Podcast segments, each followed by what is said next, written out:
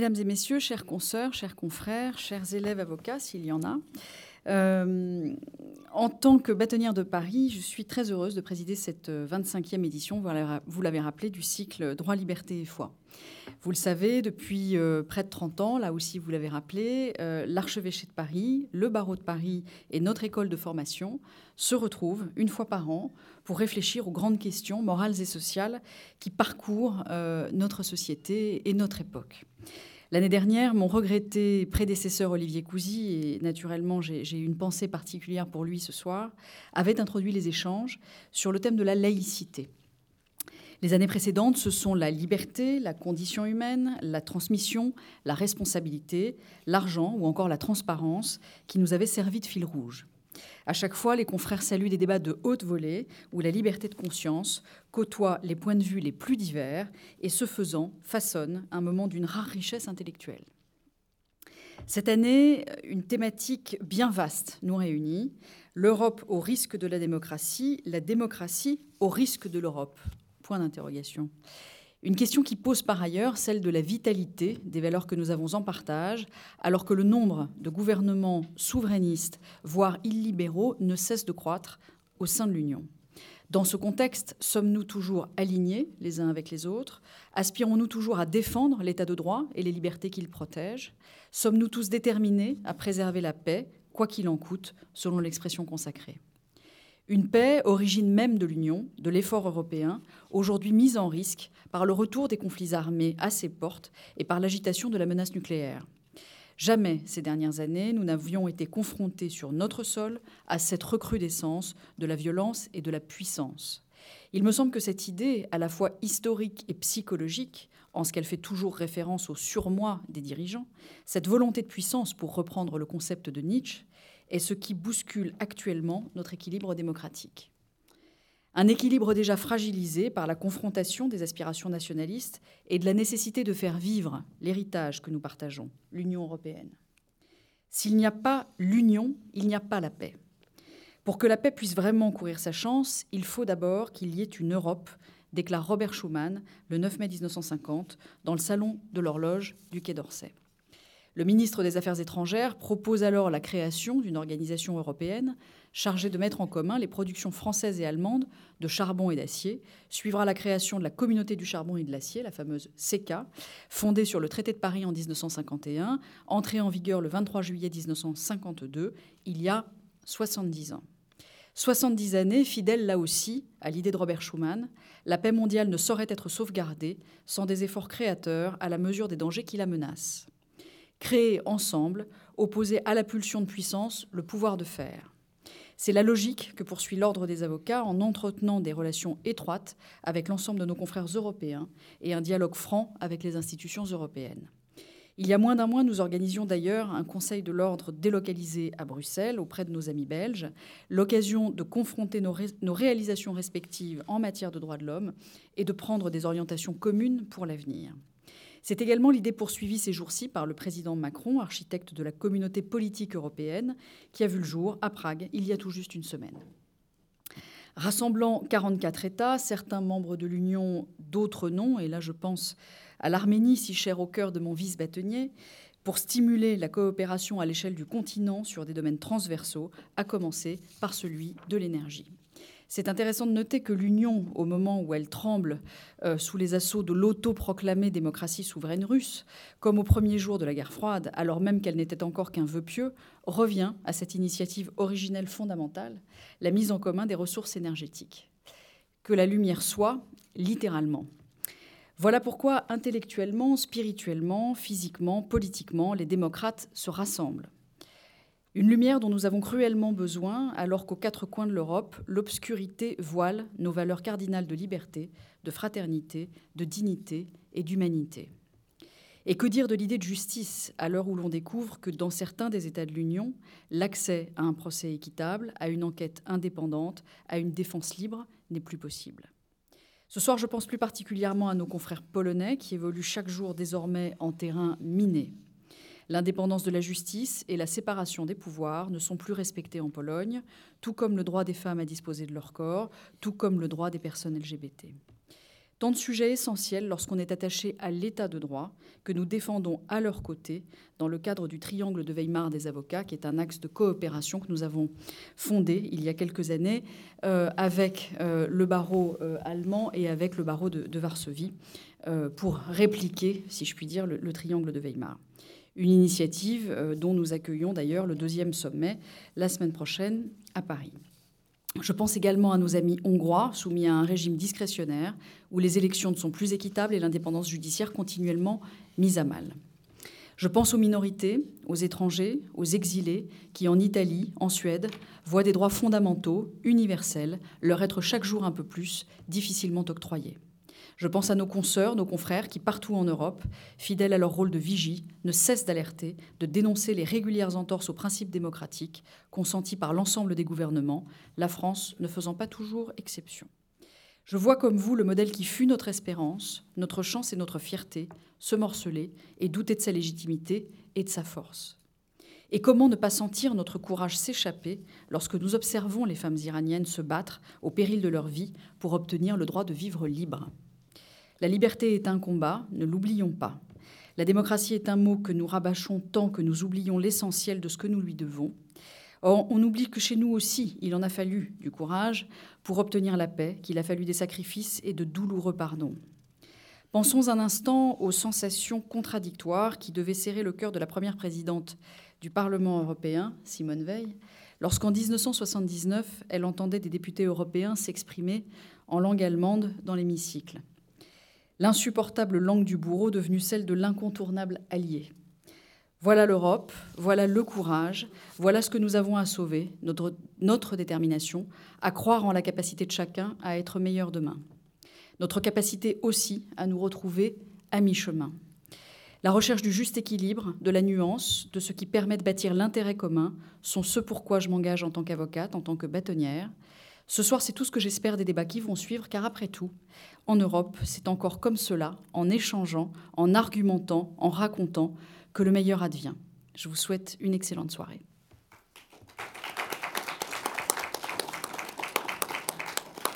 Et j'ai le plaisir de donner la parole au Père Bernard Bourdin. Merci beaucoup, Madame la Présidente. Euh, vous nous accordez 20 minutes, je crois. Vous accorde le temps dont vous avez besoin, oh, Père. N'en exagérons rien, j'en abuserai pas. C'est qu'il faut discuter avec l'Assemblée, quand même. Alors, je, vais m'efforcer d'être euh, le, pas trop bref, mais pas trop long non plus. Alors, autour de ce sujet, euh, quelle valeur démocratique pour l'Europe, il m'était demandé euh, d'intervenir euh, sous l'angle d'un regard théologique sur l'Europe.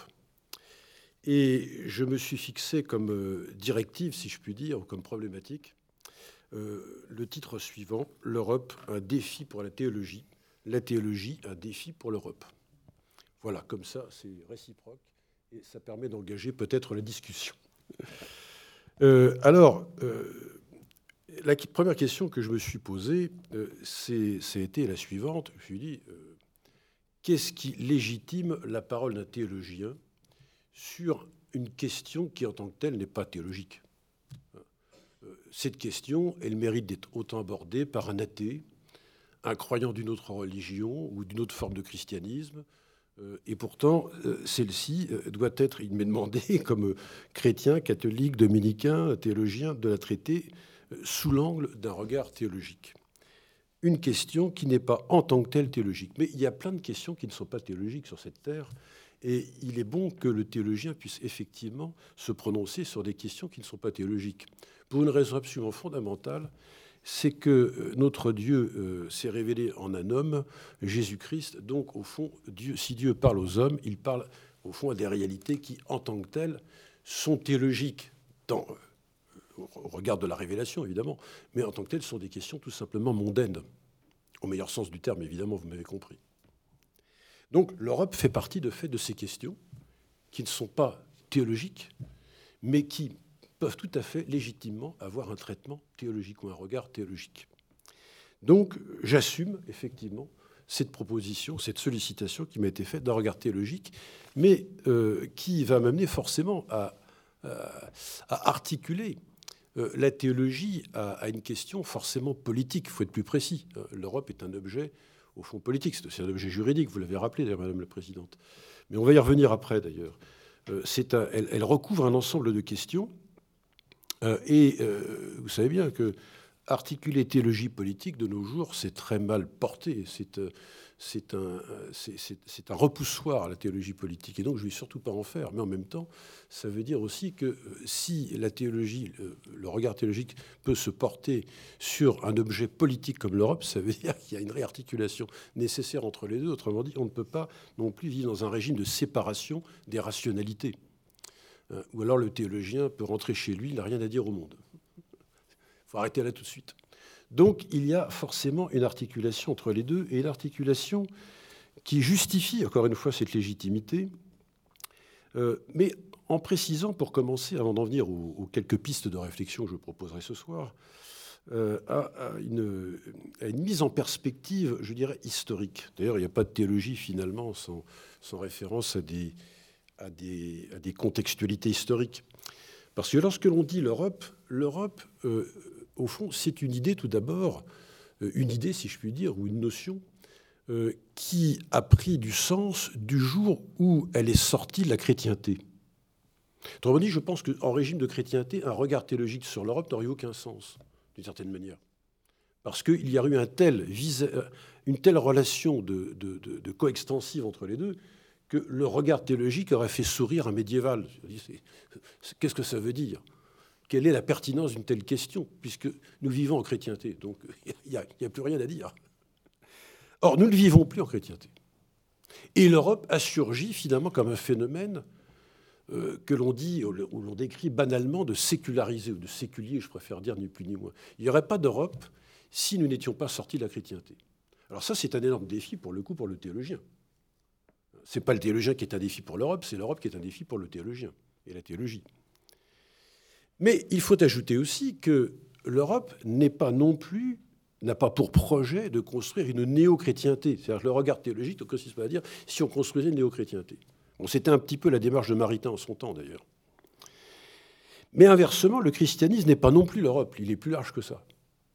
Autrement dit, il y a une altérité entre les deux, plus que jamais réelle, puisque nous vivons dans un cadre parfaitement séculier.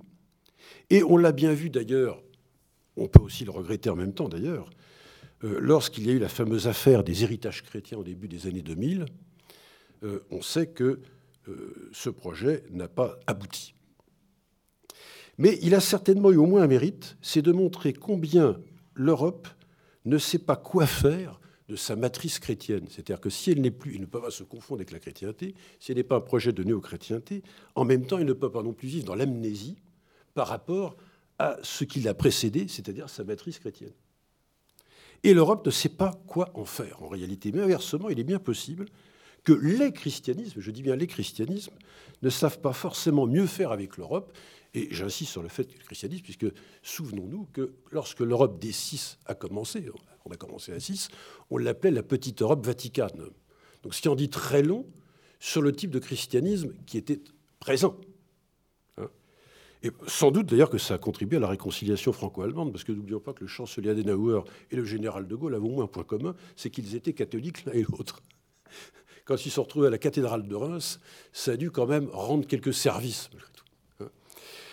Alors, cette Europe, du même coup, et j'en arrive après cette euh, problématisation, euh, au deuxième point de mon propos, cette Europe est une Europe qu'on peut, au fond, qualifier d'agnostique.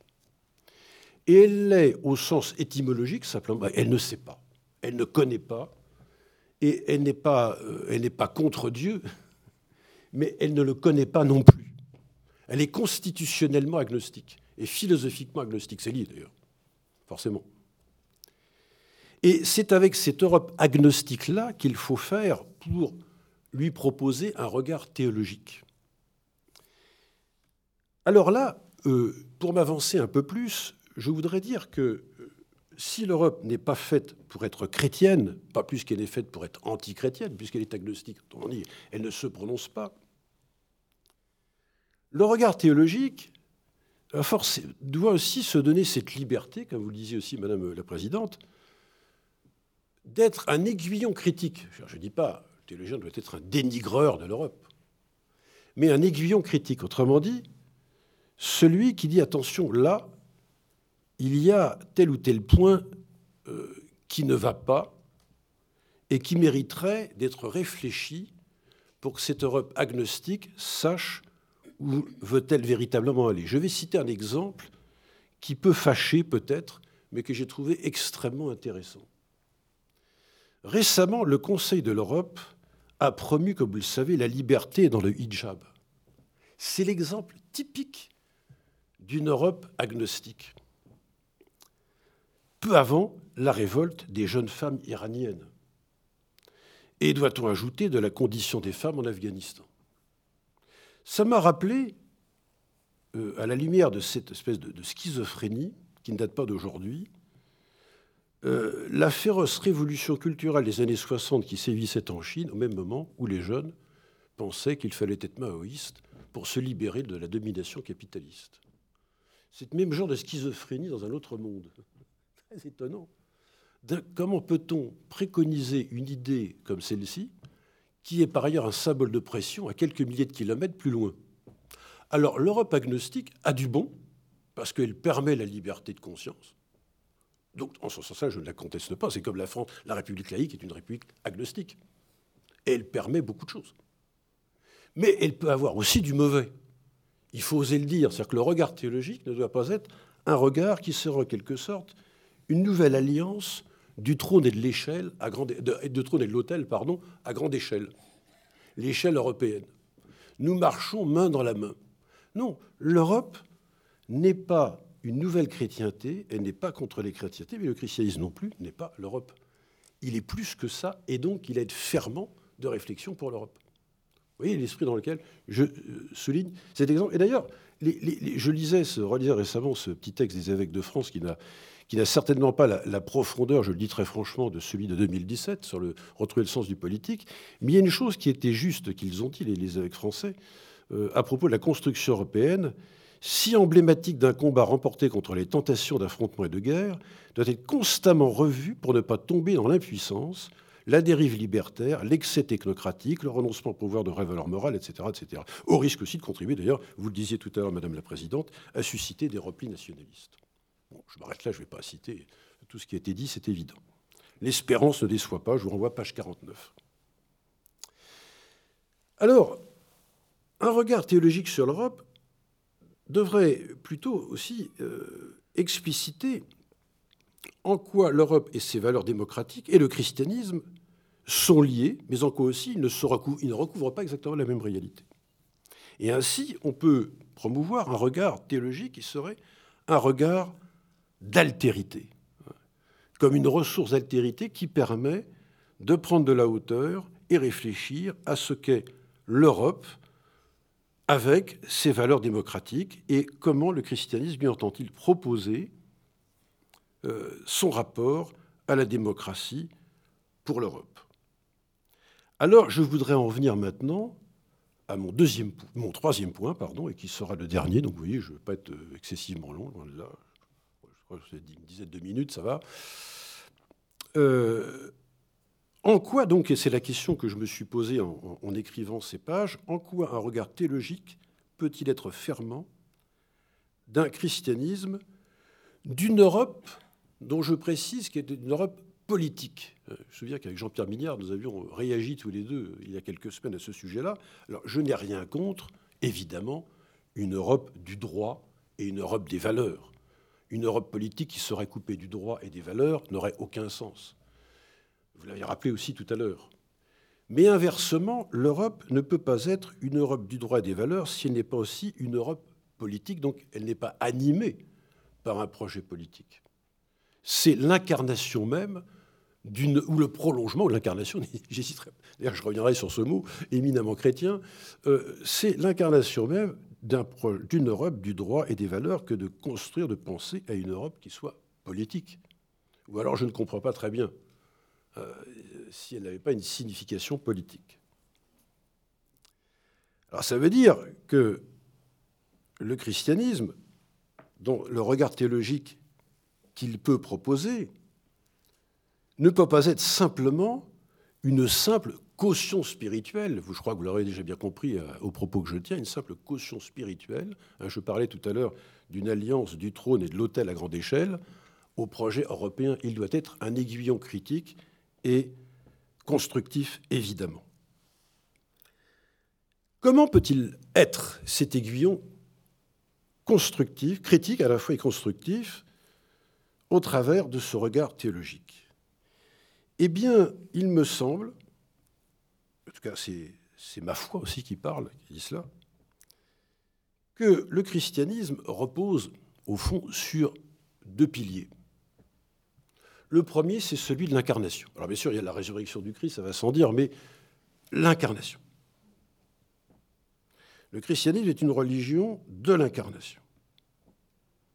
Et c'est aussi une religion qui a une conception du même coup spécifique à partir de l'incarnation de l'universel. Ce sont ces deux piliers en tension qui lui permettent d'établir sa relation au monde et d'annoncer sa bonne nouvelle au monde, et y compris dans son impact politique. Autrement dit, parler de l'évangile, parler de la foi, ce n'est pas parler d'un spiritualisme éthéré et qui laisserait la politique aux affaires purement mondaines. On revient à ce que je vous disais au tout début de mon propos. Donc l'incarnation est une conception qui en résulte bien spécifique de l'universel, ou qu'on appelle en termes théologiques la catholicité. Pardonnez-moi du terme un peu technique, mais c'est le terme en fait le plus juste qui soit. Je ne parle pas du catholicisme, je dis bien la catholicité, ce qui n'est pas du tout la même chose. Alors, à partir de là, je peux décliner les quatre points auxquels je pensais tout à l'heure quand je vous parlais de pistes de réflexion, et qui pourront, je l'espère, nourrir en tant soit peu notre débat, nos discussions. Premier point, c'est le rapport du christianisme avec l'humanisme. C'est un vrai sujet en lui-même et qui ne va absolument pas de soi. Car le christianisme n'est pas en tant que tel un humanisme, il n'est pas non plus un anti-humanisme, il n'est pas en tant que tel un humanisme. S'il n'était qu'un humanisme, après tout, euh, c'est la foi en l'homme avec Dieu comme euh, cerise sur le gâteau, comme on dit, permettez-moi l'expression. Mais il ne reste plus grand-chose du christianisme s'il n'est que ça. Non, c'est une religion de salut. Donc, il ne peut pas euh, s'assimiler à un humanisme séculier qui est celui de l'Europe agnostique, indéniablement. Il ne faut pas se, leurrer, il ne faut pas se mentir, il faut parler en langage de vérité. Ça ne veut pas dire qu'ils vont ferrailler ensemble en permanence. Ils ne reposent pas sur les mêmes présupposés. D'un côté, il y a toujours le risque dans l'humanisme tel qu'il s'offre aujourd'hui ou tel qu'il se donne à entendre, celui de l'individualisme libéral, qui d'ailleurs n'est pas le libéralisme classique. Euh, je tiens à souligner, puisque je suis professeur de philosophie politique, je suis d'autant plus sensible que le libéralisme classique avait de fortes racines chrétiennes, en réalité. Euh, il ne faut pas se tromper, se méprendre sur ce qu'on appelle le libéralisme. Je ne veux surtout pas vous donner l'impression que je le réduis à sa mauvaise part, ce qui serait très injuste et, et pas honnête, mais plutôt ce qu'il est devenu, ce qui est différent. Or, le christianisme n'a pas cet universel-là. Encore une fois, c'est un universel d'incarnation. Et forcément, il est tourné beaucoup plus du côté de la personne qu'il ne l'est du côté de l'individu. Hein. d'un individu autoréférencé ou autoréférentiel, mais d'une personne comme être de relation. Et là, on est au cœur même du, prolongement de, l'incarnation, effectivement, et aussi euh, de euh, la conception euh, chrétienne de l'universel. Je pense d'ailleurs soudainement à ce que dit le pape dans sa dernière encyclique sur euh, ce lien d'ailleurs entre l'universel, la fraternité et la personne, d'ailleurs, qui, apparaît très clairement dans certains passages de, son encyclique. Autrement dit, le, christianisme apporte un regard théologique à l'Europe qui n'est pas un regard d'hostilité, c'est évident. Il n'a pas à le faire, ça n'a pas de sens. Mais un regard au sens d'un aiguillon critique qui, dit, voilà, mais l'universel, n'est pas un universel de surplomb. C'est un universel qui procède des réalités concrètes. Et ça, c'est l'enjeu d'une vraie discussion avec nos amis européens plutôt de tradition humaniste. Premier, bon, première piste de réflexion. Deuxième, euh, à la lumière de ce regard théologique euh, reposant sur ces deux piliers, le rapport du christianisme avec la démocratie et les droits de l'homme. Alors, les droits de l'homme, bien sûr, on est toujours aussi du côté de l'humanisme, mais je pense plus particulièrement, bien sûr, christianisme et démocratie, puisque c'est le thème de ce soir. il n'y a en tant que tel, d'ailleurs j'y reviendrai à la fin de mon propos, aucune incompatibilité, loin de là, entre le christianisme et la démocratie. Je dirais même qu'il y a une convergence, j'allais dire presque naturelle. Je reviendrai encore une fois sur cette question. Mais il peut, ne serait-ce convergence naturelle au sens où euh, il n'y a pas de démocratie sans des espaces politiques particuliers, structurés, bah, de même qu'il n'y a pas d'église universelle qui ne s'incarne pas dans des lieux précis. Euh, et voilà, c'est tout Vatican II, si vous aimez mieux.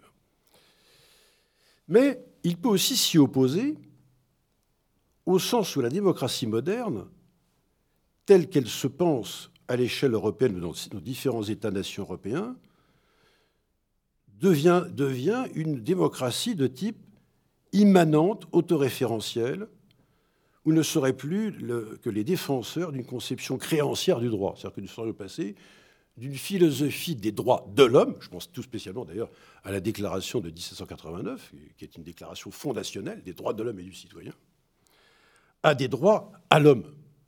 Là, je parle devant des juristes et des avocats, euh, ils me contrediront si j'ai tort, mais je me situe sur le terrain purement philosophique, ce n'est pas mon métier d'être avocat, mais il me semble qu'il y a là, et je ne dis pas que les droits créants sont en soi absolument euh, abominables, mais on ne peut pas réduire les droits de l'homme à les droits à l'homme. Ça, c'est un vrai sujet.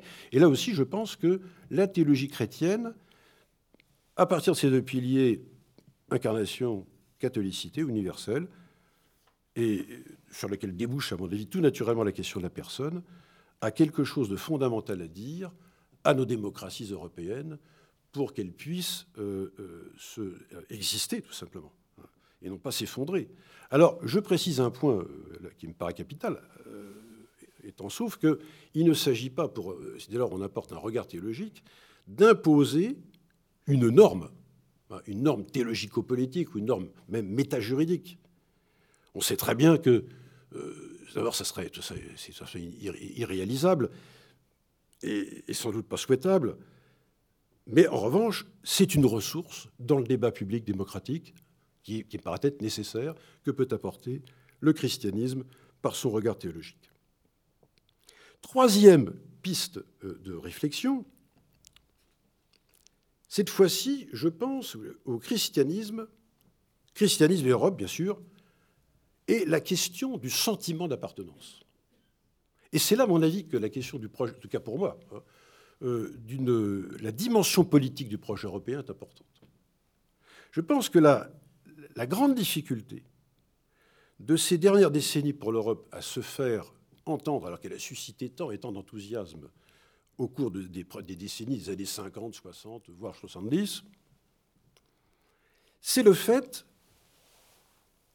qu'elle s'est de plus en plus identifiée, au fond, euh, elle s'est détachée, je dirais d'abord, euh, de son référent civilisationnel, historique, culturel, pour s'identifier beaucoup trop à des valeurs ou à du procéduralisme démocratique.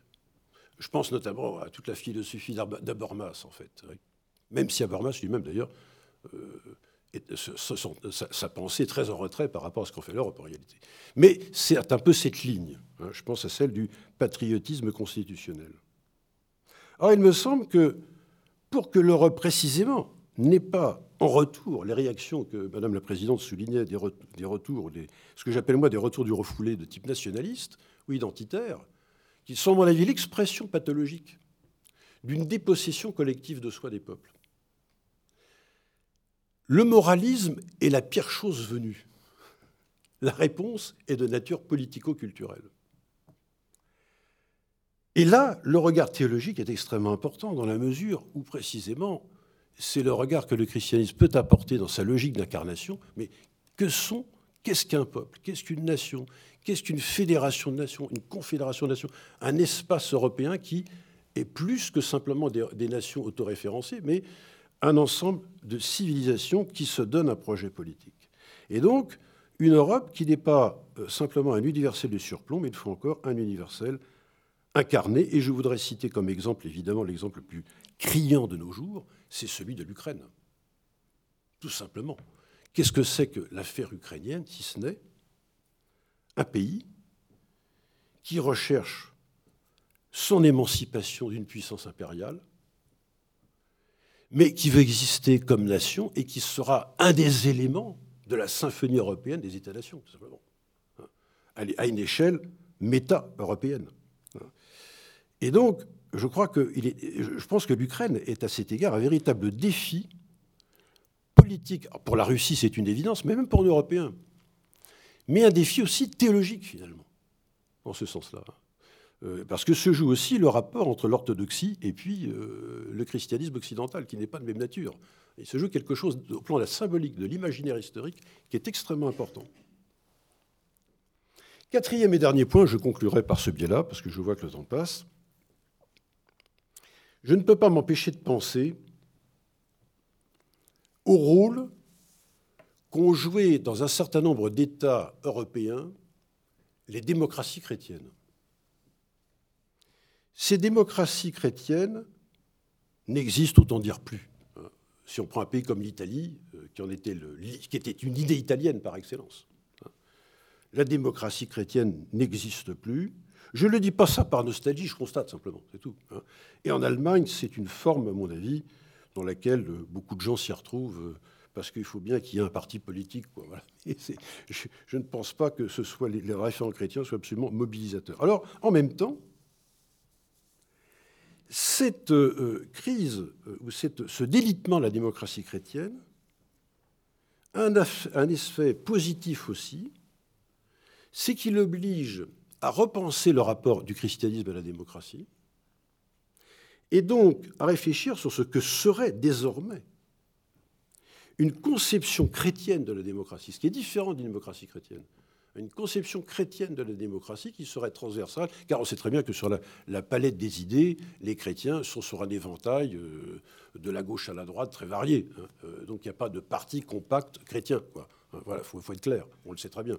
Donc qu'est-ce que serait, au travers de cette transversalité politique, une conception chrétienne de la démocratie qui peut remobiliser à nouveau frais donc, le référent chrétien au sein de nos démocraties européennes. Et je ne peux pas m'empêcher de penser, bien sûr, au grand sociologue que fut Tocqueville, qui a eu raison à beaucoup d'égards. Il était au fond à sa façon un prophète. Lui qui avait bien lui qui avait perdu la foi par ailleurs, la foi de sa jeunesse, il était le premier à avoir une vision quasi providentialiste de la démocratie, c'est un mot qui intervient souvent, et notamment lorsqu'il affirme que les démocraties modernes sont la conséquence civique de ce que le christianisme lui-même a annoncé, c'est l'égalité théologique. Donc pour Tocqueville, pas d'égalité civique sans une égalité théologique de départ. Et de fait, on ne peut que lui donner raison lorsque l'on sait que toutes les premières démocraties à l'échelle de la planète sont nées sur un seul Européen et chrétien. Il suffit de la regarder très clairement. Alors, ce ne veut pas dire que la démocratie est interdite, fort heureusement, aux peuples extra-chrétiens. On ne peut que se réjouir quand euh, des peuples des autres continents embrassent la démocratie. Euh, c'est une évidence. Mais il y a un, un sol de départ. Donc, c'est-à-dire qu'on voit bien la connivence entre les deux. Alors voilà ce que je voulais vous dire ce soir euh, de manière ramassée et sans doute encore un peu longue d'ailleurs, euh, et sur ce que pourrait être une conception chrétienne d'un projet politique européen et en quoi l'Église comme institution et les chrétiens peuvent apporter par leurs ressources théologiques que sont notamment l'incarnation et la conception qu'ils ont spécifique de l'universel à cette Europe il me semble que ne pas le faire serait l'aveu que la théologie est devenue une pseudo-rationalité qui n'a plus rien apporté dans notre monde, ce qui serait gravissime. Il en résulterait que la séparation entre théologie, droit et politique serait l'angle mort du christianisme et de l'Europe, alors que l'Europe est un défi pour la théologie, et le défi de la théologie pour l'Europe serait nul à ce moment-là. Mais l'Europe, je crois, perdrait de sa raison d'être tant elle est liée paradoxalement à sa matrice chrétienne, que l'on soit croyant ou non. Et ce n'est pas une question de foi, c'est une question d'anthropologie, c'est une question de, de monde civilisationnel commun. Voilà, je vous remercie.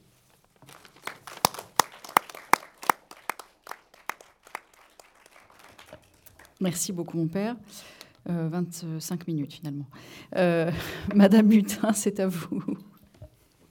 Merci beaucoup, Madame la Présidente. Bonjour à, vous tous. On m'a posé une question qui est assez, assez vaste, comme vous allez pouvoir vous en rendre compte.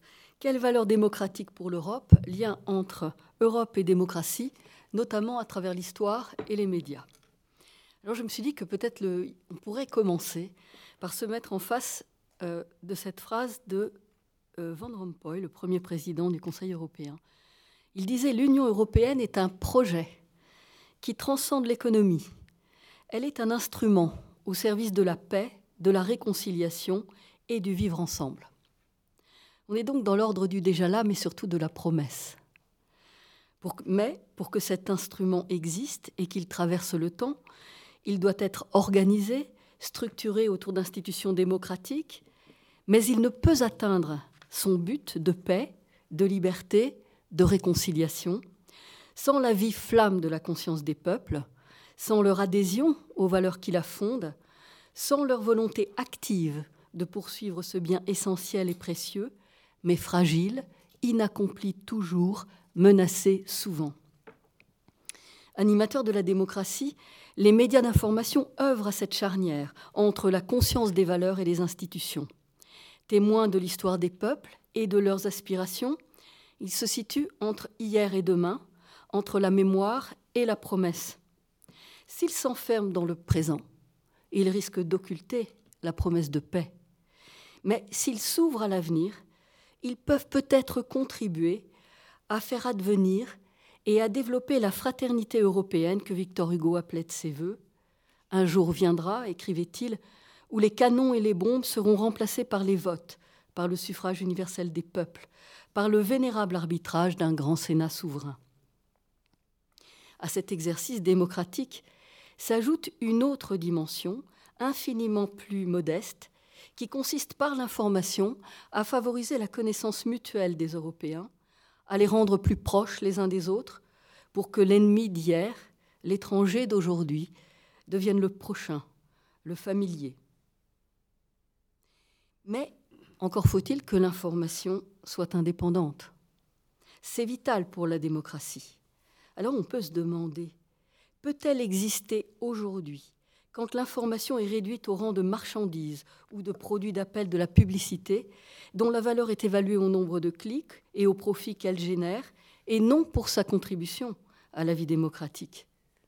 Dans cet exposé, j'aborderai donc deux points. Tout d'abord, nous reviendrons rapidement à l'origine de l'Union européenne, où s'est manifesté avec clarté et limpidité les valeurs qui fondent ces institutions démocratiques. Ensuite, nous verrons à travers l'exemple d'un journal, Ouest France, l'apport d'un média à la construction européenne et les actions menées pour favoriser l'entente entre les Européens. Enfin, nous verrons, avec les bouleversements induits par le numérique, comment l'Union européenne, de son côté, s'efforce de créer les conditions de l'exercice d'une information indépendante, essentielle à la démocratie. Comme vous le savez, l'Union européenne est le fruit d'une très longue histoire et d'un drame historique qui l'a conduit à fonder ses institutions démocratiques sur une conception de la personne humaine. 1929, Aristide Briand appelle la Société des Nations à créer une fédération économique des États européens.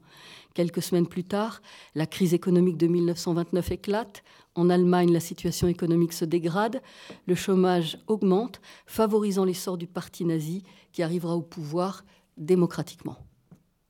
Pour conjurer ces dangers et organiser la solidarité entre les États européens, l'idée de l'Union de l'Europe fait son chemin. À la même époque, Emmanuel Degré-Dulou, avocat, chrétien et fondateur du journal républicain du matin L'Ouest éclair, plaide pour, je le cite, la réconciliation, le rapprochement et la libre union des nations européennes. Cette politique s'appelle l'Union de l'Europe. L'écarter, la dénigrer, la bafouer, c'est mettre systématiquement le risque de guerre à la place de l'ordre pacifique et c'est livrer une Europe divisée et déchirée à toutes les brutales convoitises de cette barbarie. Parole prémonitoire, car l'inertie l'emporta et le drame survint. L'Europe n'a pas été faite, nous avons eu la guerre, dira Robert Schuman en 1950. La communauté européenne se construisit donc sur les ruines de la Seconde Guerre mondiale, la plus meurtrière de l'histoire. Plus de 80 millions de morts, 30 millions de déplacés, villes et régions débris et villes encore fumant. Il fallait reconstruire les maisons, l'économie bien sûr, mais aussi la démocratie et l'homme. Cain avait une nouvelle fois tué Abel. Il s'était servi des techniques de pointe pour éliminer et déshumaniser son frère. Alliance de l'industrie de la haine et de la mort, fascination des masses, conscience égarée, conscience anesthésiée. La barbarie était conçue, pensée, organisée. On ne pouvait pas faire comme si rien ne s'était passé. L'atroce Shoah avait ouvert les portes à l'absolue négation de l'humanité. Elle avait englouti dans l'abîme avec tant de vies assassinées la valeur de la personne humaine polie au long de tant de siècles et de cultures européennes. Notion singulière, unique peut-être comparée à tant d'autres systèmes socioculturels, où la personne n'est qu'un individu, n'existant que par son appartenance au groupe, en être exclu, et c'est la mort sociale ou même physique. Alors il fallait reconstruire, remettre l'homme debout pour que plus jamais cela ne se reproduise. Mais comment en finir avec l'implacable et meurtrière logique de la vengeance? Comment ouvrir les portes de l'espérance et de la vie et fermer celles de l'abîme? En revenant au cœur de la civilisation occidentale, fondée sur le respect de l'homme et de sa dignité, sur nos libertés essentielles, répondront Robert Schuman et les pères fondateurs de l'Europe, en empruntant l'exigeant chemin de la réconciliation, je le cite, le Rassemblement des nations européennes exige que l'opposition séculaire de la France et de l'Allemagne soit éliminée. En coopérant et, en pesant dans le monde, les principaux pays d'Europe vont mettre en commun leurs ressources et leurs efforts au service des œuvres de paix, de l'expansion économique et du progrès social. Ils vont bâtir une communauté comparable par ses dimensions et son potentiel économique aux États-Unis et à l'URSS. Mais surtout, en étant responsables et solidaires, je le cite encore, pour notre jeunesse inquiète, pour les nations asservies, pour les peuples africains à la recherche des moyens d'une ascension durable, l'Europe incarne une grande espérance. Il serait impardonnable de le savoir. Une salve d'institutions démocratiques furent créées, dont Madame la Présidente a parlé tout à l'heure. L'originalité de ces institutions, c'est que ce ne sont pas seulement des institutions démocratiques qui tournent avec un bel équilibre, c'est qu'elles sont fondées sur le respect des personnes, sur le pardon et la réconciliation, la solidarité et la fraternité, la liberté et la justice. Les Européens d'alors ont surmonté leurs souffrances pour emprunter le chemin de cette entente européenne unique qui inspire des chemins de paix dans le monde, car elle est fondée sur la réconciliation vécue, alliant le pardon et la construction commune de l'avenir, écrivait François-Régis Sutin. L'Union européenne a donc certes besoin d'institutions démocratiques, mais cette démocratie européenne ne peut se déployer sans l'adhésion des peuples aux valeurs qui l'en et sans leur participation active. C'est là que les médias peuvent jouer un rôle. En prenant l'exemple de West France, je vais vous résumer un peu pour ne pas prendre trop de temps. Je veux vous dire que depuis sa fondation en 1944, il s'est engagé en faveur de l'Europe, merci madame, qui se définit comme un chemin vers l'avenir, ce n'est pas un produit fini, comme une avancée vers la démocratie qui est toujours à parfaire, et vers plus d'humanisme, écrivait François-Régis Sutin. Pourquoi sommes-nous européens? Tout simplement parce que nous pensons que les hommes ne peuvent vivre qu'en communauté, où s'accueillent, se conjuguent et s'équilibrent les aspirations de chaque peuple et de chaque personne. Mais pour que cela puisse être, il faut s'organiser politiquement et économiquement de manière à être en mesure de grandir, d'accueillir et de partager. Cet engagement se manifeste alors dans la ligne éditoriale du titre, dans ses prises de position et dans ses actions. Mais sa ligne éditoriale relève d'une analyse. La démocratie repose sur un type de sociabilité particulière. En résumant à grands traits, le sociologue Georges Gurvitch en définissait trois niveaux de sociabilité. La masse, qui se définit par le maximum de pression et le minimum d'adhésion. Elle est souvent l'apanage des régimes totalitaires qui imposent un mode de communication du haut vers le bas, détruisant méthodiquement toute horizontalité. À l'inverse, la communion, c'est le maximum d'adhésion et le minimum de pression, mais cela nécessite des mutations d'un autre ordre qui ne sont pas toujours de l'ordre temporel alors il reste la communauté, qui est, elle, l'équilibre entre la pression et l'adhésion. Elle n'a rien à voir avec le communautarisme qui enferme dans des particularismes. Au contraire, la communauté permet la relation, qui n'est plus entre des atomes et des individus constituant une masse, mais entre des personnes centre de liberté reconnu par tous et centre de responsabilité participant à la prise en charge de toutes les autres, la personne donne, apporte et en même temps elle reçoit. Il existe une relation permanente entre la personne et la communauté, mais aussi entre les personnes qui forment la communauté et que la communauté reconnaît dans, leur dignité, enseignait François-Régis Hutin. C'est donc à partir de cette conception de la démocratie comme communauté, où la personne peut s'épanouir et où un humanisme intégral est considéré comme un objectif fondamental, que nous abordons la question des médias en démocratie. ils ne sont pas le relais du pouvoir mais au contraire, ils permettent à chacun de se situer, de situer les autres, de multiplier les échanges entre les hommes et les groupes sociaux et les institutions. Elles contribuent à aider les individus à devenir des personnes et des citoyens. Cette approche a été déclinée euh, euh, a, conduit à envisager le projet européen non comme un club de riches fermé sur lui-même, ce qui conduirait à l'asphyxie, mais à organiser la construction européenne en, relevant les défis de l'Europe et du monde, dont dépend la paix, énergie, famine, menaces, totalitarisme toujours renaissant. Tout cela s'est traduit au fil des décennies par différents engagements. Je ne vous en cite que quelques-uns. Dès 1944, réconciliation franco-allemande.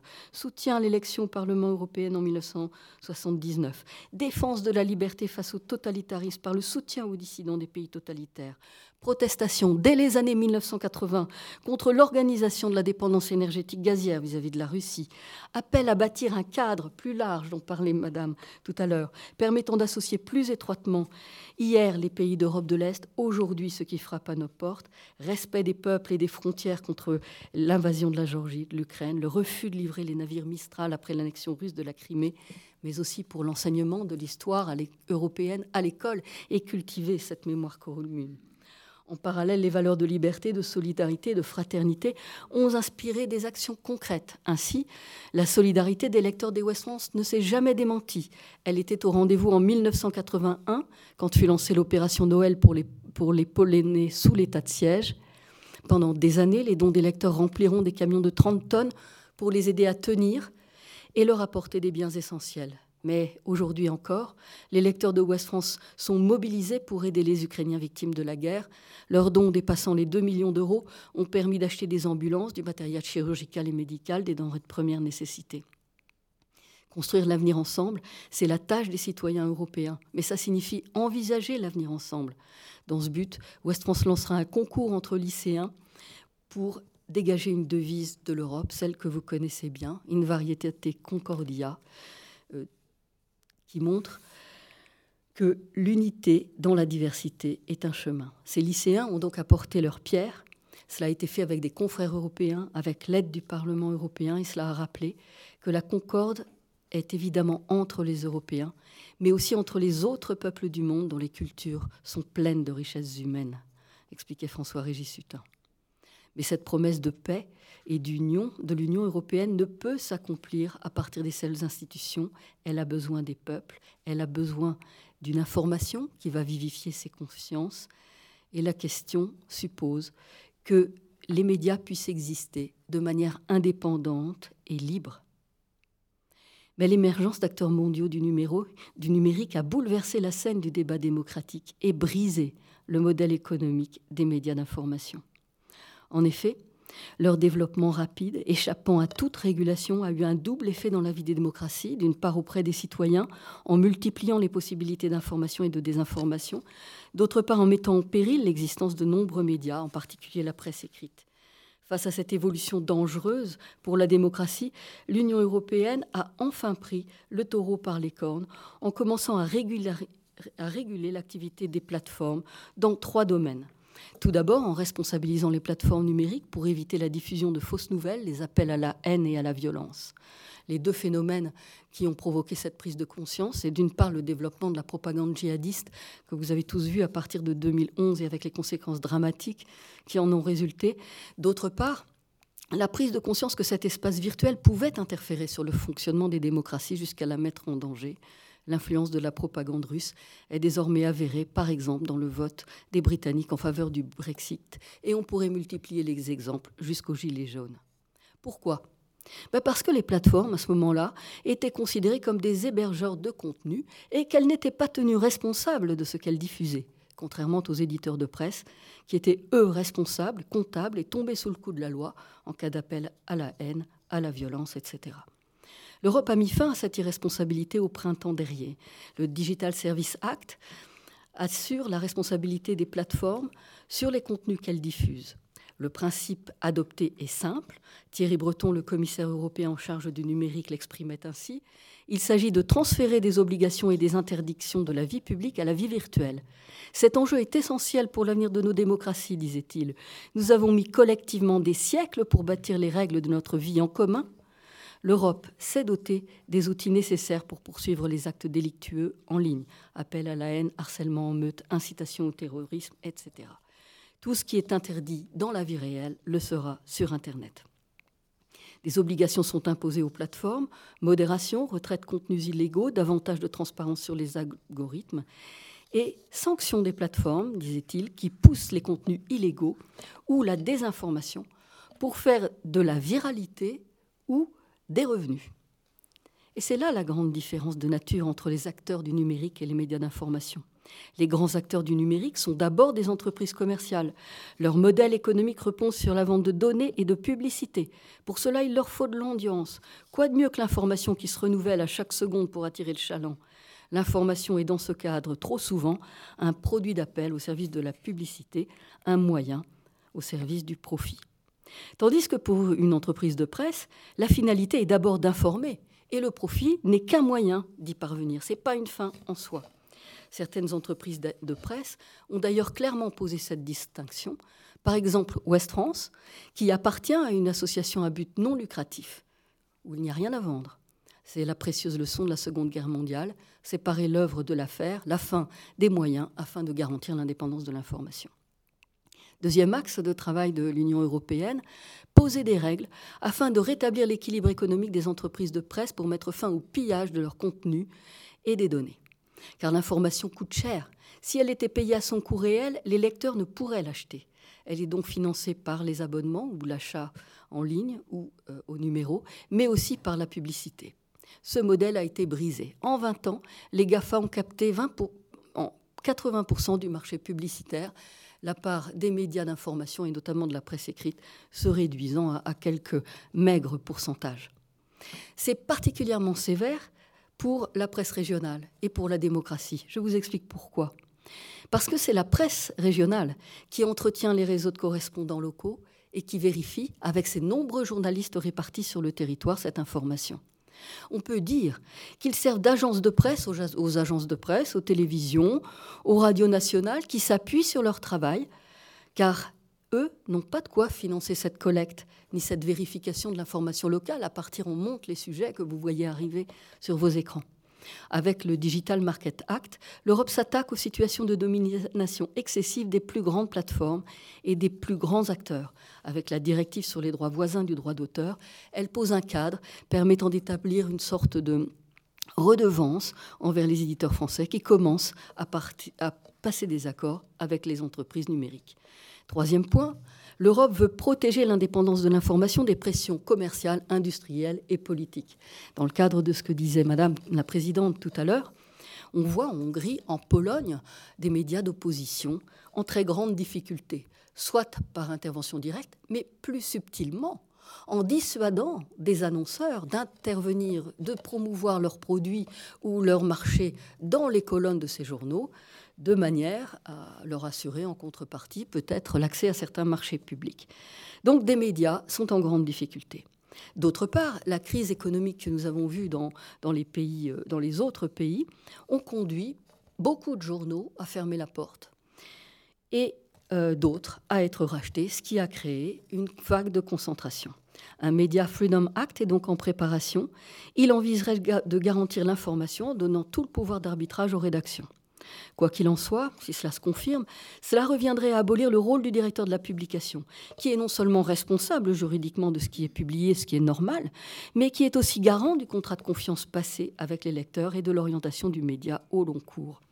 Le binôme, directeur de la publication, rédacteur ou rédactrice en chef, crée un espace de dialogue où s'exerce le discernement. C'est un gage d'indépendance, car cela permet de se dégager des pressions en tout genre. Cette dialectique féconde serait affaiblie s'il ne restait plus qu'un seul pôle, celui de la rédaction. De plus, qu'est-ce qui garantirait que les rédactions seraient véritablement indépendantes? Par exemple, de certains organismes syndicaux ou de groupes de pression organisés, et pouvant avoir un agenda politique national ou européen. Il faut dire que là, on voit revenir par la fenêtre européenne une vieille revendication française datant du milieu du siècle dernier.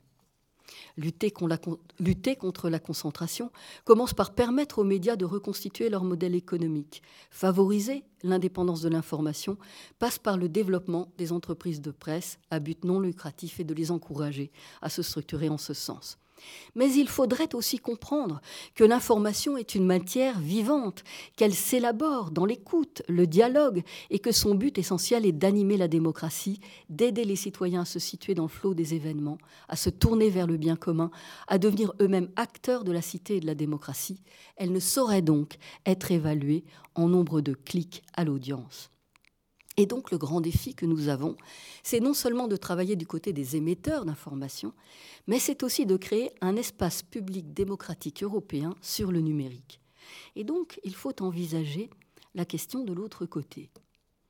En simplifiant, la vie démocratique exige un espace public de débat qui, pour remplir son office, doit répondre à certaines conditions.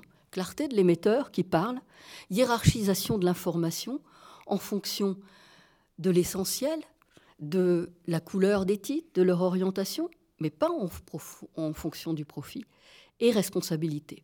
Il doit permettre l'expression d'opinions réfléchies, la publicité et la visibilité, mais aussi la liberté, l'égalité des participants. Or, je cite ici un extrait d'un article de la revue Esprit.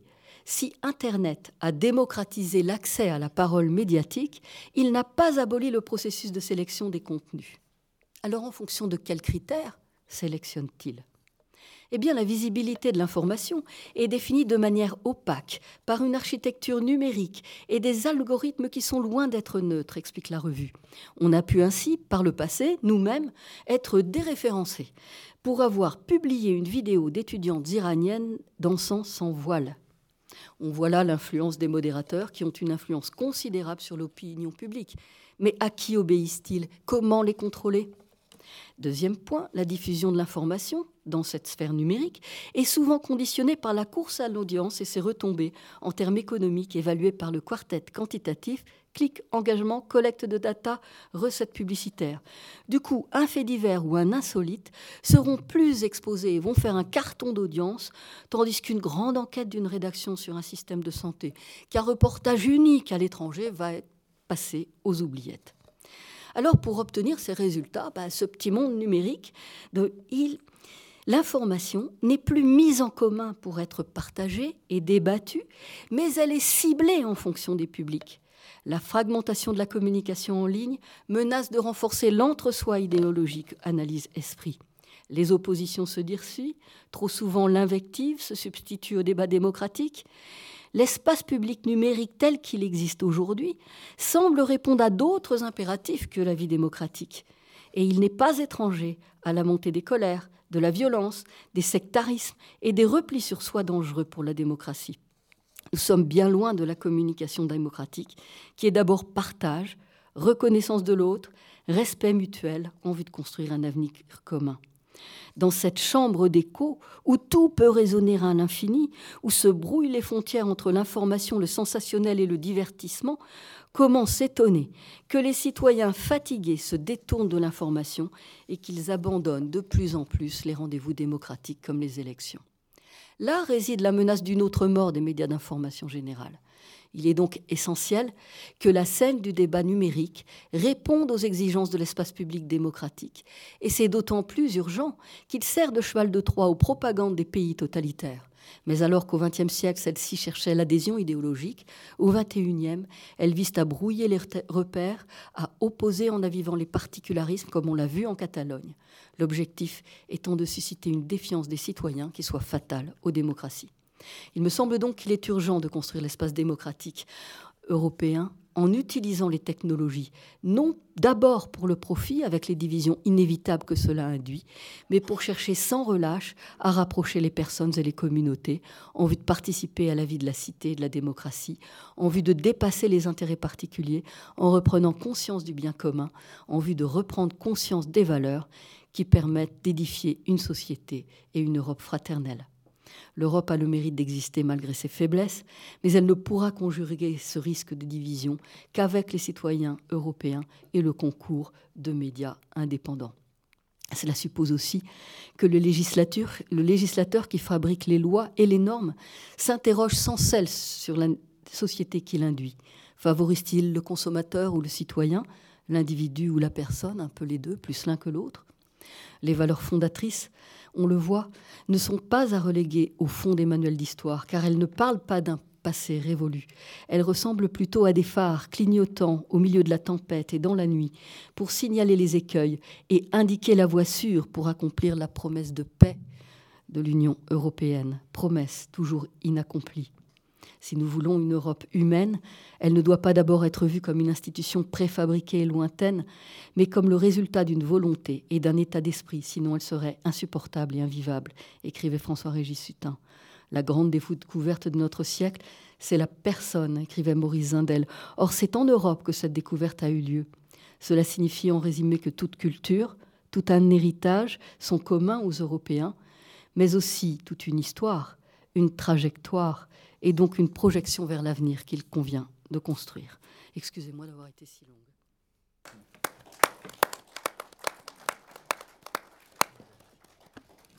Et comme les avocats euh, savent être brefs, mon ami Jean-Pierre Mignard nous a, promis de réduire. Mais voilà, mais cela dit comme. Chère présidente, euh, chère bâtonnière, je vais l'être. Promis, juré. Voilà mon père. Moi, ça me va, je trouve tout ça passionnant. Donc moi, je suis ravie. Mais il faut laisser la parole à la salle aussi. le, sujet qui nous réunissait était l'Europe au risque de la démocratie, la démocratie au risque de l'Europe. On m'a rappelé peut-être presque un thème d'année préparatoire d'entrée à sciences politiques. Je vais dire peut-être tenter de cerner tout de suite, peut-être poser plus de problématiques. Moi, je suis moins rassuré. Euh, néanmoins, même si euh, Jean-Emmanuel a introduit beaucoup d'incertitudes à la fin et d'inquiétudes, je, pense que nous sommes à un tournant dans l'histoire de, l'Europe. Et il n'y a pas, comme le disait Valérie, il n'y a pas de, système politique éternel. Donc euh, je ne pense pas que l'Europe soit un système que l'on doive vénéré comme étant euh, absolument euh, certain euh, dans sa longévité, dans sa pérennité et dans sa constitution tel qu'il est. Je crois que vraiment il se passe des choses d'une très grande gravité dans le monde et que bien évidemment cela retentit sur l'Europe, mais il y a des événements d'une gravité tout à fait insigne en Europe qui sont susceptibles peut-être de, de menacer sa substance même. Nous en sommes là. Alors si la démocratie est un risque pour l'Europe, je reviens au sujet, c'est que l'Europe n'existe déjà plus. Car c'est le risque, le risque démocratique, qui a créé l'Europe. L'Europe, sous ces deux systèmes de traités, que ce soit le Conseil de l'Europe ou le traité de Rome et ses succédanés, n'est pas un ensemble géographique, continental, ethnique ou religieux, c'est un ensemble politique. Du marché commun à l'Union européenne, il ne s'agit que d'une succession de traités, c'est-à-dire une addition d'accords entre États sans ces traités, il n'y aurait pas d'Europe politique, et donc pas d'Europe économique ni sociale, ni culturelle, et encore moins peut-être un jour militaire. L'union de l'Europe est un pur acte de volonté dicté par des circonstances historiques et rien d'autre. Deux idées participent à sa fondation, la paix et la démocratie pour le Conseil de l'Europe, la liberté des échanges économiques et ce qui va avec le marché commun. Il y a donc deux sources à considérer, deux fleuves, hein, pour être un peu peut-être poétique, dont il faut savoir s'ils vont se rejoindre ou au contraire se séparer. Le Conseil de l'Europe, qui a généré la Convention européenne des droits de l'homme, est la première Cour supranationale dans un ensemble régional, la Cour européenne des droits de l'homme, en 1950. Puis, il y a une autre juridiction supranationale, souvent avec beaucoup de confusion se font, y compris dans les studios, la Cour de Luxembourg, la Cour de, de Strasbourg, on ne sait pas très bien. Euh, qui, elle, effectivement, euh, a suivi les premières, mais à des fins technologiques et économiques, la Cour de justice de la communauté européenne du charbon et de l'acier, qui est la première en 51. C'est important, le charbon et l'acier, parce que c'était précisément la question euh, de l'Allemagne. et de la prévention des conflits, et qui a servi de référence pour la suite à la Cour de justice des communautés européennes, devenue la Cour de justice de l'Union européenne. tout ça, c'est la même Cour, mais enfin, elle change régulièrement de nom en fonction de ce que les traités additionnent d'autres, de nouveaux États ou donnent d'autres perspectives aux traités eux-mêmes. L'Europe, c'est donc l'Europe politique, hein, mon père, on est bien d'accord. L'Europe politique, c'est donc deux traités, deux juridictions nationales, supranationales, deux ordres juridiques distincts, en partie maintenant réunis par le traité de Lisbonne et la Charte européenne des droits fondamentaux de l'Union européenne, qui raccorde la Convention européenne des droits de l'homme et sa jurisprudence au traité de l'Union européenne, à la Cour de justice de l'Union européenne, à sa production jurisprudentielle.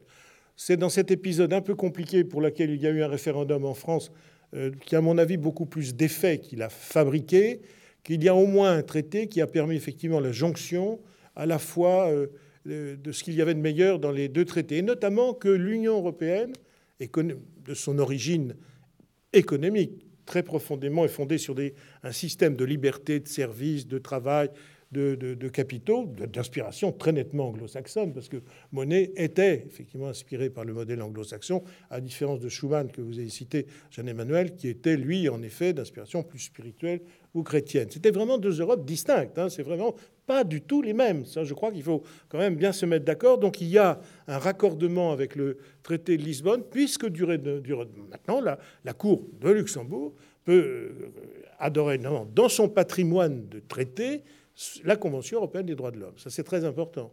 Et deuxièmement, la jurisprudence de la Cour de Strasbourg est intégralement maintenant réinvestie par la Cour de Luxembourg, qui peut d'ailleurs effectivement viser telle ou telle disposition euh, de ces, articles pour rendre une décision. Alors ça, c'est vraiment, à mon avis, euh, essentiel, car il faut savoir qu'on ne pouvait pas être membre euh, de l'Union européenne si préalablement on n'avait pas été membre du Conseil de l'Europe. Et au sein de ce Conseil de l'Europe, si on n'avait pas souscrit à l'ensemble des dispositions relatives à la reconnaissance de la juridiction supranationale qu'est la Cour européenne des droits de l'homme de Strasbourg. Alors, effectivement, au Conseil de l'Europe, il y avait la Russie. Euh, c'était déjà loin d'être extraordinaire avant dans son, dans son respect des textes, qui était un irrespect absolu. Et puis, il y avait d'autres. La Turquie, c'est pas non plus toujours extraordinaire, mais enfin, la Turquie est toujours membre du Conseil de l'Europe et formellement euh, adhère à la Convention européenne des droits de l'homme, avec quand même pas mal de réserves. Donc, euh, on a d'ailleurs parlé de la Convention européenne du Conseil de l'Europe comme étant le sas de décontamination des États voulant rentrer dans l'Union européenne. C'est-à-dire que l'Union européenne, dorénavant, union à l'origine de liberté, de services, de circulation de capitaux, etc., et plus seulement cela, s'assure que les États qui rentrent adhèrent à un ensemble de principes juridiques. Voilà ça, c'est excusez-moi, je ne veux pas être, c'est fini, promis, mais c'est pour effectivement éviter bien d'inutiles débats et pour savoir que c'est déjà très difficile de comprendre comment on parle de l'Europe et combien en fait il y a deux Europes. Et donc voilà, c'est comme des rocades. On essaye de, les faire se rejoindre. Euh, c'est un effort euh, gigantesque, c'est un effort intellectuel, c'est un effort politique, hein, parce que je veux dire, les juristes sont les mécaniciens de cela, mais les ingénieurs sont politiques peux me permettre, c'est ça l'Europe. Hein.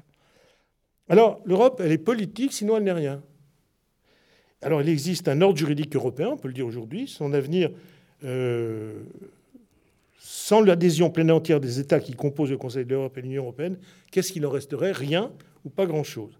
Il pourrait rester, sans cela, une source d'inspiration pour chaque droit national à des degrés divers, mais il ne permettrait plus la connexion juridique des États européens qui ont créé entre eux un espace unique de société démocratique. Je pense qu'il faut dire qu'il est unique. C'est-à-dire que dans l'histoire du monde, l'Europe a deux particularités. C'est d'avoir été effectivement euh, le, chaudron de la marmite du diable avec euh, des destructions uniques, euh, dramatiques dans l'histoire de l'humanité, et en même temps, c'est-à-dire avec des ressources intellectuelles tout à fait considérables dont on peut penser qu'elles sont à la hauteur des tragédies qu'elle a connues. Parce que c'est cela, effectivement, le travail gigantesque qui a été opéré sur le plan du droit, sur le plan de la politique, sur le plan philosophique, et sur le plan aussi, effectivement, des sources spirituelles. Elles existent, c'est incontestable, ce serait absurde de vouloir les nier.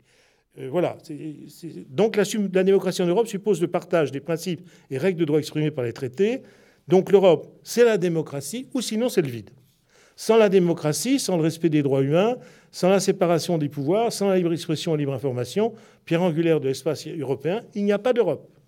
L'Europe n'a pas d'autre choix donc que d'être toujours plus démocratique, c'est-à-dire d'être toujours en mouvement, puisque les États, car il n'y aurait rien de pire, on se retrouvait dans la situation de je suis au-dessus du vide et soudain je constate que je suis dans le vide, je n'avance plus.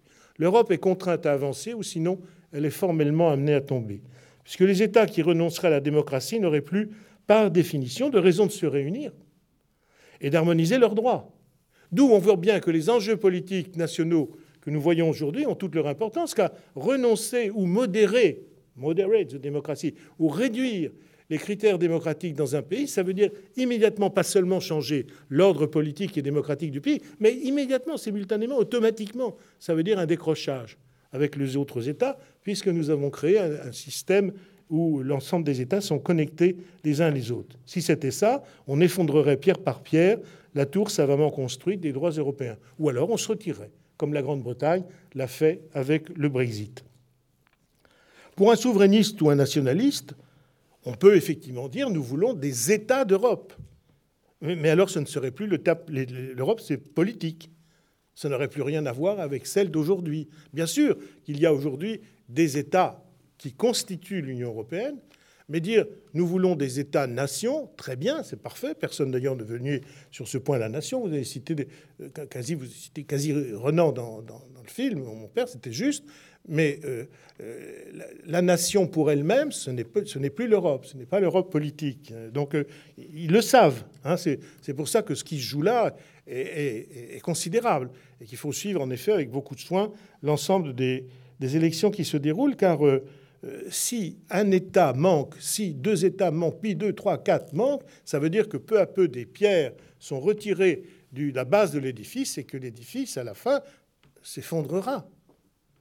C'est donc euh, une affaire italienne n'est pas une affaire italienne, une affaire suédoise n'est pas une affaire suédoise, une affaire euh, anglaise n'est pas une affaire anglaise. Chacune de ces affaires est une affaire absolument et intrinsèquement européenne. Sur tel, quel critère alors apprécier que la démocratie ne puisse être qu'au service de l'Europe et qu'en desservant la démocratie, l'Europe s'effondre d'elle-même L'Europe, c'est un système protecteur de droits pour les Européens et aussi pour les personnes non ressortissantes des pays de l'Union européenne, mais qui sont sur son territoire. Hein, c'est très important. Ce que vous avez dit sur la personne est vrai, parce que la personne est une notion, d'ailleurs, qu'on peut relier au personnalisme, vous avez raison de citer euh, c'est juste, qui va au-delà du citoyen, n'est-ce pas? Très important. C'est un droit qui s'adresse aux personnes. Et donc, euh, indépendamment euh, du statut juridique ou civique que telle ou telle personne peut avoir. Bien évidemment, si je suis citoyen européen, c'est-à-dire disposant de mes droits civiques, euh, je, suis bénéficiaire, mais je suis une personne tout autant. Et c'est déjà le choix, alors là, pour le coup, universel, qui a été fait, on trouve peut-être la patte de Maritain à travers le, personnalisme, qui a été fait, de dire c'est tout le monde. C'est-à-dire qu'un Anglais qui vient en Europe, il est. Alors, sur le plan informatique, ils sont toujours membres hein, du système de protection numérique, mais un Russe qui vient en France, imaginez, il est protégé par la Convention européenne des droits de l'homme. Même si, etc. Bah, souhaitons qu'il ne soit pas hostile, parce que dans ce cas-là, bah, bon, bref, vous avez compris. Hein. Alors, c'est un système, c'est donc un système de droit qui est tourné vers l'extérieur. En étant intérieur, il est tourné vers l'extérieur. Et lorsqu'un ensemble interétatique porte un ensemble de valeurs universelles, c'est le nôtre. Il le porte urbi et orbi. Nous nous intéressons à l'orbi car c'est le maillon faible. Les questions abondent. L'Europe participe-t-elle directement ou indirectement à des modes de domination d'autres pays ou d'exploitation indue de continent L'Europe est-elle vigilante dans ses contrats commerciaux et économiques en matière de droits humains et de respect de l'environnement? Au contraire, concède-t-elle et se trahit-elle?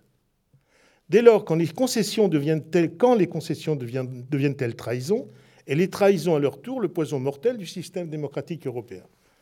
Parlons de l'extérieur. Aujourd'hui, l'Union européenne est engagée dans un soutien constant de l'Ukraine suite à l'agression dont elle a été la victime par la Fédération de Russie. Cela au nom de la Charte des Nations Unies, de son traité d'alliance militaire, de ses engagements issus du statut de Rome, de la Cour pénale internationale, du Conseil d'Europe et de la Convention EDH. Elle est fidèle en cela à ce qu'elle programme. Mais c'est là où j'introduis euh, une inquiétude. Il y a le Sud. Il n'y a pas que l'Est. Il y a le Sud.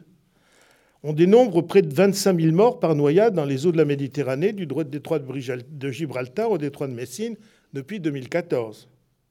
Ça concerne des hommes, femmes et enfants ayant fui l'Afrique, souvent pour échapper à la misère, à la guerre, à l'esclavage et gagner l'Europe.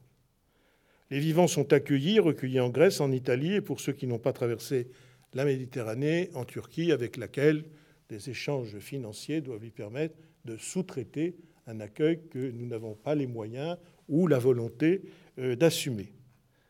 A-t-on commis un crime qui ne se dit pas en n'assistant pas des personnes en danger? Parce que le détroit de Messine, vous connaissez tous, et même d'ailleurs, on peut dire du détroit de Gibraltar maintenant, euh, au détroit de Messine. C'est tout proche de nos côtes, n'est-ce pas?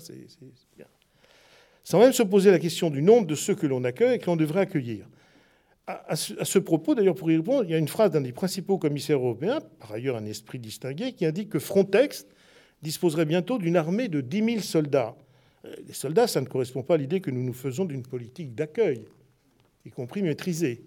Il ne s'agit pas d'une invasion, les réfugiés ne sont pas des ennemis, ce sont des humains plongés dans l'effroi, quand ils ne se noient pas. Paradoxalement, ce ne sont pas des réfugiés ukrainiens qui posent un problème dans l'accueil en Europe, car il y a là évidemment un fait ethnique, culturel, qui rapproche. De surcroît, l'impérialisme russe est visible et hostile aux yeux de tous et presque tous.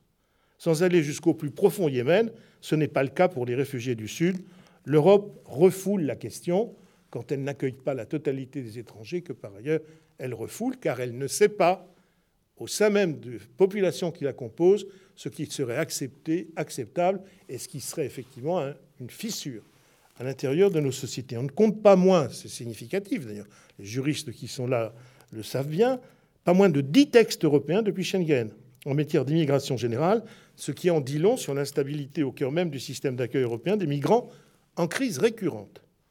Les élections se déroulant dans les États européens font apparaître d'ailleurs des courants politiques très importants, aptes à prendre le pouvoir et qui le prennent dans certains cas, dont le programme comporte au premier plan le refoulement des migrants, la limitation du droit d'asile, des restrictions de toutes sortes à l'accueil des étrangers et l'intention de se dégager des, contraintes de la Cour européenne des droits de l'homme et de la Convention européenne des droits de l'homme.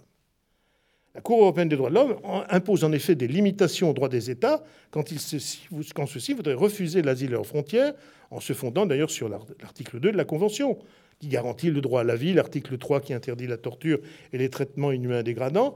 Nul ne peut, par exemple, être éloigné dans un endroit, dans un pays où il courrait un risque d'être soumis à un traitement contraire à l'une de ces dispositions. En 2020, par exemple, la France a été condamnée par la Cour pour manque d'assistance à des demandeurs d'asile contraints de vivre dans la rue et privé de moyens de subsistance, violant, d'ailleurs l'article 3 précité. Vous imaginez, vous voyez l'ensemble des débats politiques animés et, pas toujours très chaleureux qu'il y a effectivement derrière des décisions comme celle-ci.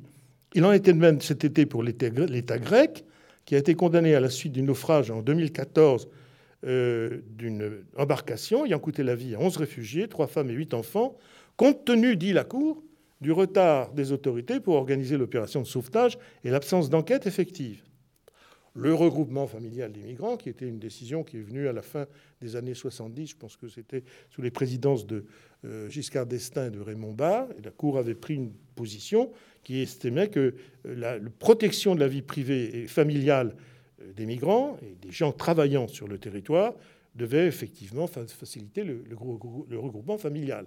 C'est aujourd'hui une cible première des débats politiques intérieurs, ce qui quand même euh, ne laisse pas de poser de très très graves questions sur la suite. On peut penser d'une certaine manière que l'étranger du Sud sert de bélier qui enfoncerait le pont-levis de la forteresse européenne, selon qu'on veuille l'accueillir ou selon qu'on veuille le refouler. Avec la crise climatique, les grandes incertitudes économiques et financières, la question des étrangers est l'un des trois grands sujets qui menacent l'Union européenne dès lors que celle-ci verrait son projet capté par des courants xénophobes et identitaires. Je me permets de parler le mot xénophobe, Madame la Présidente, vous ne direz pas d'inconvénient, c'est admis tout à fait dans le dictionnaire et ça ne vise surtout personne qui soit ici. Donc vous m'y autoriserez. Priver les étrangers de ces effets, y compris dans les limites du raisonnable, c'est scier la branche sur laquelle l'Europe s'appuie, son rayonnement, ou ce qu'il en reste. Et c'est une atteinte surtout à son être politique propre. Car cela signifie bien évidemment qu'à partir du moment où l'on fait la chasse aux étrangers, parce que cela devient très vite cela, c'est un système de police qui s'installe, un système de fichage, d'enfermement, de procédures rapides, de boucs émissaires, qui dévore la démocratie de l'intérieur. Car ces politiques ne peuvent de fait que dresser les uns contre les autres et pousser les habitants à fermer la porte à l'étranger. Plutôt que de s'inscrire dans une politique européenne et africaine de coopération ambitieuse, elles entendent verrouiller les accès, relever les ponts-levis et refermer l'Union européenne sur elle-même. Dès lors, de nouveaux parias ne tarderont pas à apparaître. ce seront notamment ceux qui dénoncent l'inhumanité produite par ces politiques. Et il y aura des chrétiens. Et il y aura évidemment des chrétiens parmi ceux-là. Et qui viendront en aide aux personnes en détresse. Faut-il laisser l'étranger au seuil de la porte? Avec cette question, nous nous situons exactement à l'endroit où la évangélique rejoint l'injonction évangélique rejoint le droit positif. Rappelons les dispositions de la Convention EDH de la Charte des Nations Unies, du Pacte international relatif aux droits civils et politiques, de la Convention de Genève de 51 relative au statut des réfugiés d'autres textes d'autant plus engageants que la juridiction suprême, et tous ceux que la Cour EDH est en mission a pour mission de contrôler dans leur application. La loi nationale est ainsi scrutée, y compris lorsque les décisions du Conseil constitutionnel français explicitent, et ça c'est historique, le principe de fraternité, qui est un des trois des trois pierres porteuses du triptyque de la devise de la République française. Le Conseil constitutionnel a été amené à dire, dans l'affaire monsieur qui s'appelle Cédric Héroux, il en celui-ci, qui est une sorte de personne généreuse et hallucinée, comme le sont d'ailleurs toutes les personnes généreuses, et pas tous les hallucinés, hein, je, prends mes précautions, il, habite dans cette partie très montagneuse des Alpes-Maritimes, et il vient... Hein, de la la vallée de la Roya, comme dit Mme Batenière, qui connaît bien toute sa géographie. Eh bien, ce qu'il fait, c'est que quand les gens sont en difficulté, parce qu'ils tentent effectivement de, passer, ils sont en danger, notamment l'hiver, il va leur porter secours, parce que c'est un montagnard, il élève des brebis. Alors, donc, euh, fallait-il le condamner ou pas? Une question prioritaire de constitutionnalité qui a été posée. Et le Conseil constitutionnel, très, très sérieusement, ben, s'est penché dessus pour estimer effectivement que dans ce cas-là, l'application de la loi qui interdit de venir de permettre à des personnes de rentrer en situation irrégulière sur le territoire n'était pas conforme à la fraternité.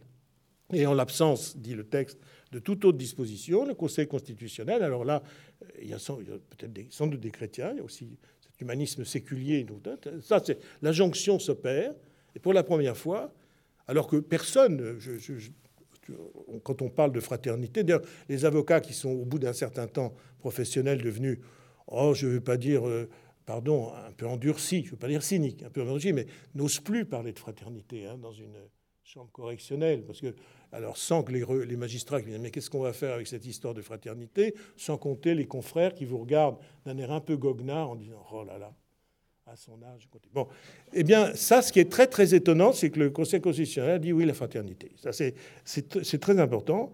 Et ça rappelle d'ailleurs une décision qui rappelle l'état de nécessité, c'est-à-dire euh, celle du président Magnot, qui, cette jeune fille mère qui avait dérobé du pain chez un boulanger parce qu'elle n'avait rien mangé depuis deux jours. Et euh, la jurisprudence Magnot, qu'on a tous appris, etc., l'état de nécessité qu'on soulève quand même, mais qui ne réussit pas toujours, c'est moins compliqué, c'est-à-dire bah, quand euh, il y a un bébé qui a faim, sa mère vole un pain, et ben donc on ne va pas la condamner. Voilà, c'est comme ça. Eh bien, c'est la situation de détresse. C'est ce qui est exactement dit le Conseil constitutionnel pour les étrangers que M. Héroux, mais d'autres peut-être, vont venir secourir. Vous voyez quand même la situation vis-à-vis de ceux qui pensent que c'est une invasion, euh, vis-à-vis de la police qui dit alors c'est quoi Ce sont des saints ou ce sont des délinquants? Les juges, euh, les juges qui sont à mon avis plutôt contents de cette histoire parce qu'ils n'étaient pas du tout contents d'avoir à gérer des, procédures de, cette, cette, de cette nature. Donc on est là face à ce que les juristes pourraient appeler le droit naturel contre le droit positif, une loi supérieure. Il y a une loi supérieure, peut-être euh, Antigone obéissant à sa loi et non à celle de Créon, afin d'obtenir une sépulture digne à son frère Polynice. Mais peut-être là. Mais le monothéisme, et spécialement le christianisme, et d'abord Jésus-Christ lui-même, ne cesse de l'enseigner. Là, sur ce point, nous sommes au cœur, effectivement, euh, d'une des injonctions peut-être les plus majeures, les plus fondamentales du christianisme. Les étrangers, les femmes, les enfants, les boiteux figurent parmi les premières préoccupations évangéliques. Et chacun est jugé en fonction de son comportement à leur égard. C'est ça aussi. L'évangile, c'est assez simple. Hein. On peut faire effectivement des, exposés théologiques d'une qualité comme celle que vous nous avez livrée. Mais ça ne suffira pas, mon Père, pour euh, libérer votre âme. Il faudra sur ce point que votre comportement. Euh, hein, alors je lis Matthieu. Hein, quand le Fils de l'homme viendra dans sa gloire et tous les anges avec lui, alors il siégera sur son trône de gloire. Toutes les nations seront rassemblées devant lui. Il séparera les hommes les uns des autres, comme le berger sépare les brebis des boucs. Hein, en général, ça tape dur l'évangile. Il placera les brebis à la droite et les boucs à gauche. Alors le roi dira à ceux qui sont à sa droite Venez, les bénis de mon Père, recevez en héritage le royaume préparé pour vous depuis la fondation du monde, car j'avais faim et vous m'avez donné à manger, j'avais soif et vous m'avez donné à boire, j'étais un étranger et vous m'avez accueilli. Voilà, ça, il faut faire avec. Hein, quand on est chrétien, il faut faire avec. Voilà. Successeur de Pierre, le pape François, rappelle sans cesse avec simplicité, chers frères et sœurs migrants et réfugiés, à la racine de l'évangile de la miséricorde, la rencontre et l'accueil de l'autre se relient à la rencontre, à l'accueil de Dieu. Je cite, accueillir l'autre, c'est accueillir Dieu en personne. Et parlant de l'Europe, j'en finis, dit-il, je rêve d'une N'ai pas peine de comment. Moi, je suis en accord total. Je, rêve d'une Europe jeune, capable d'être encore mère, une mère qui ait de la vie, parce qu'elle respecte la vie et offre l'espérance de la vie. Je rêve d'une Europe qui prend soin de l'enfant, qui secourt comme un frère le pauvre, et celui qui arrive en recherche d'accueil parce qu'il n'a plus rien à demander un refuge. Je rêve d'une Europe où être migrant ne soit pas un délit, mais plutôt une invitation, un plus grand engagement dans la dignité de l'être humain tout entier.